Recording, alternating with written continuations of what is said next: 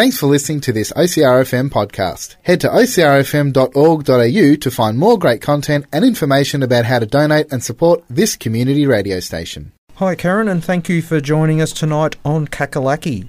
Thanks for having me. It's great to connect. Now, I saw you perform a couple of weeks ago at the Port Fairy Folk Festival. How good is it to be performing in front of a live audience again?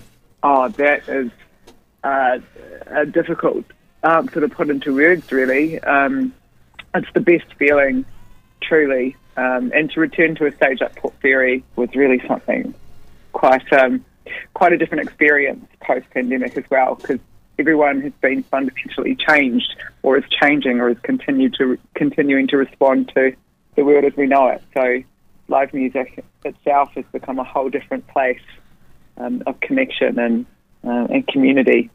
Yes, it certainly has. Now, just a bit of background for the listeners. You're originally from New Zealand. I am from New Zealand. I still call New Zealand home. As Australia has done with so many other things that we've claimed from New Zealand as being our own. Uh, I've definitely claimed Australia as being my own as well, so I feel really greedy. I've got I've got two really really beautiful home countries now, um, so I'm the lucky one. Well, that's good. And now, congratulations on your album Water, which you released last year. It's a it's a wonderful album from the opening track Atlantis to the foot stomping out on the porch to the closing track 15. It takes you on a, an amazing journey. And the biggest thing I got from seeing you perform at Folk, Port Fairy Folk Festival and listening to the album again since then is that this is your story. You've lived these songs. yeah, absolutely, word for word your life experiences have left an impact on you, and then you're you're able to put them into song. Yeah, I've I've just I'm, I am living, continuing to live a very um, a very colourful life. Um, a lot's happened in a short amount of time, and I always knew that my lessons and these large life experiences were going to be my transformative art and my offering and how I connect with the world and um, Water was a particular album in terms of personal narratives and, and a story that had taken me quite some time to be able to formulate and put into words. So, um, whilst I do often sing and, and play and um, share a very personal narrative, I feel like Water was um, even even deeper than what I've done before in the past. So, it even took me by surprise when I heard it back and I suddenly realised just how personal I made a record and then I was about to share it with the whole whole world. I think I think it makes for a really honest uh, an, an, honest album, and it, that certainly comes through in a lot of the tracks. Thank you. It was a pleasure to make, and um, it feels good to be free. Now the album opens with uh, your magnificent, attention-grabbing vibrato. Uh, and you describe Atlantis as a love song, and it was written after returning to Melbourne after a Canadian tour. Yes, it was. I was really inspired by the song Pocahontas before I left for Canada. Um, and then I spent seven weeks on my very first tour there, and I came back just loaded with the enormity um, of what that experience was. And Atlantis was the song that came through once again a very personal song, and uh, I'll encourage listeners to uh, yeah listen to the lyrics. It's um the, yes, it's very moving. Thank you. Out on the porch, um, I understand that was dedicated to your godfather who passed away in 2020. Well, it ended up being his song um, in a way because I, you know, I, I didn't write it with him in mind, um, but when he was in his final days, I, I I managed to get home to New Zealand. I went home to New Zealand twice in 2020. The first for a little tour at the start of the year, and the second to get stuck there in a pandemic for eight months. But in that, in that first little break, I got to spend a precious few hours with him, and um, yeah, I, I just thought uh, he he loves loved my music and and what I create and who I am in the world, and I didn't have very much time to share with him any, anything from the new record or or even just yeah, it's just those final days of summer. And I thought this is just the perfect moment to share this really great heartfelt song and and leave you with this um, as my as my final goodbye. Um, and it just left us with these huge grins on our faces and this great joy beaming from our bodies. And it was a moment I'll never forget. I really treasure it. So it became his song. It's um yeah for such a what can be such a, a sad time and a an emotional time. The joy of the song it it uh, yeah, puts life and someone's passing in a whole different perspective. And having listened to the song several times myself now, it's um I think that's leaving from a place of happiness is uh, is the way to go. Yeah, it is, and you know, I've worked actually a lot in palliative care, and I've had close people pass away, and I've and I've lived around illness um, a lot.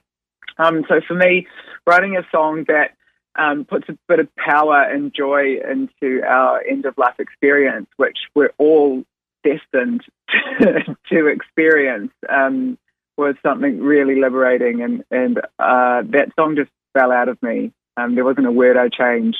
It was almost as if it just came through from somewhere else and laid it out on my behalf. And a, a personal favourite for me is St Kilda Pier. I worked in St Kilda for nearly ten years, and I don't know of any other songs that even have have ever been written about St Kilda Pier. So. Oh well, the Boulevard, of course. Yes. Um, Paul Kelly. Um, Promenade, sorry, not Boulevard. Um, he wrote about that, which kind of linked me to writing about St Kilda Pier. I'm glad you like that one. That's that, that's a cool song. I actually wrote that in Richmond, so it's a bit of a cheat. But I was living in St Kilda inspired by it. But that's that's a funny little nugget of info that means nothing to nobody, but I always grin when I think about it. no. no, well, as I say, I was there for you know working there for ten years, and yeah, it was constantly in my uh, my working life for the for a long time. So yeah, it just sort of oh cool. You know, sort of resonated for some reasons. Oh, I've got a few buddies in St Kilda who shared that sentiment as well. Um, so that's awesome because it makes me feel like a local there. It's, it's one of my sort of home suburbs, I guess, in Melbourne as well. So um, Boonwurrung Country is a very special place. Yeah. Now, your first album was recorded in a bungalow in Footscray, and you've recorded this album at the Great Ocean Road, which for us here in Colac is right in our backyard. Um, how did how did that come about?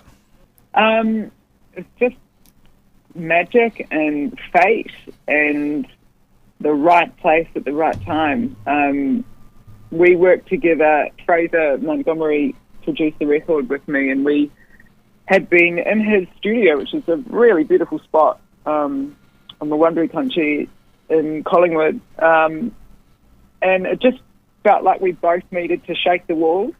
Um, although his studio is immaculate and perfect, and great records have been created and are continued to be created there, um, for this particular body of work and the personal narrative and, and what we were, I guess, formulating in terms of the, the types of stories I was going to tell, just led us both to try something a little magic and, and rent a house that we hadn't seen before and, and just move in and, and do it there um, and capture it in three days and just deliver it from, from my heart. Um, so that's how that came to be. yeah. It was it was really really special. It must have been a bit of a task to pack up your recording studio and uh, haul it on down to the the Ocean Road. Well, I tasked Fraser with that, and he was good enough to um to pack a whole trailer and a whole jeep load full of stuff. I, I had enough to carry of my own, but mainly I was carrying little trinkets and crystals and magic wands and I changed I changed the pictures in the house and I moved everything off the mantles and I moved in and, and lit the fire and burnt some incense. Um, so they brought all the technical stuff and, yeah. and I decorated. and you recorded nine songs in three days. That's a pretty amazing effort. Yeah, it was really it was really special. It was yeah. just one of those things that, that paid off. Yeah. Um, yeah, really did. And you really recorded did. live to tape as well, which is unusual in itself. Oh, it was so good. We would have these moments as as uh, the four of us sitting down eating dinner together in between, you know, recording or heading down to the ocean to swim it off between, you know, between a take. And we would have these in-depth conversations and kind of, uh, because I don't work with Ben and Josh, well, I didn't back then as, as my working band. They were my studio or my my band for that particular record. I got to share with them my stories almost for the first time. So I worked with Ben on my first record, Rascal, and I'd worked with Josh for a year, but we'd never really moved into a house together, and I hadn't really had these personal narratives all this time with him. So over dinner, and as I mentioned, between running to the ocean or putting another log on the fire, I, I got to sort of unfold these stories in a beautiful, wholesome way. And then we would walk down into the kitchen and record them. So it really helped me to prepare for delivering the song live um, because it really gave the energy of the story a fresh set of ears to, to fall in love with the story I was telling. And, you know, it just worked. We just hit record and the moon shone bright and we, um, we made something special. And it would give them the uh, opportunity to understand what's at the, the core and the essence of the song, too. Totally. And that was the most important thing that Fraser was trying to um, sort of create that environment for that to happen as well. So Fraser and I have known each other for a wee while, and as I was sending him these songs, like I wrote so many songs for this record, and you know the team that you hear are the songs that we chose over a year of me sending him this, you know, backlog, um, or the whole, you know, the prior four years, three years it was actually three or four years of just writing. Um, so anyway, as we got down to these ten songs, and and he knew how to amplify the energy that we needed to put on this record. And by doing that um, risky move of moving into a house, um, it was it was kind of the only way that we could capture the storyteller energy, that real essence of what I do, in a really special um, and magnificent way. Yes, and that is at the core of everything. It's a, that uh, the storytelling that you do so well. Thank you. Storytelling is yeah. I mean, growing up, people used to just call it annoying. Everything takes two hours, but now it's my livelihood. Now yeah. it's my, you know, my life, my reason for smiling and connecting. Now you've got an album launch, Resurrection, coming up on the third of April. Mm-hmm. Yeah, risen from the dead three times. third, third time lucky, as they say. Yeah, three's a lucky number. Yeah. Now, where can listeners get a copy of your album? Well, anywhere you get your music, um, but I'll send it out to you on vinyl if that's your jam.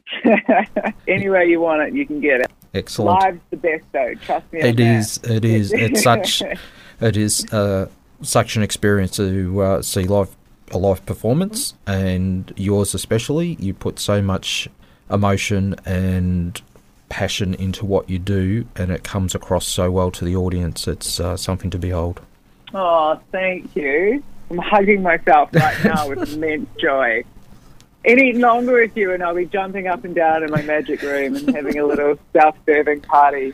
No, well, I hadn't been to the Port Fairy Folk Festival before myself, so it was uh, yeah my first time, and it was an amazing experience. And uh, yeah, got to see some magnificent oh, artists. Oh and uh, yeah, yours was something that yeah, something special. Oh, thank you. I'm so glad you enjoyed it. You came to the Monday morning show, yeah? Or uh, I was there on Monday morning and I was there on the Sunday afternoon as well. Oh, two shows. Thank you. That's right. The church and the and the tent. Yes. My two favourite places to play. Yes. So, and for Thank any you. listeners that haven't had the opportunity to go to the Port Fairy Folk Festival, I can only encourage you to do so because it is such a magnificent event, and the the music there is amazing. Yeah, it's world class. It is absolutely. Real. Yeah.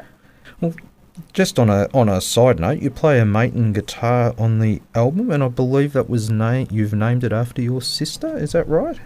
Uh, there's two guitars. My sister's the new one. I, I got a, a, a Gibson, and that's I named that one after my sister. Beautiful and expensive.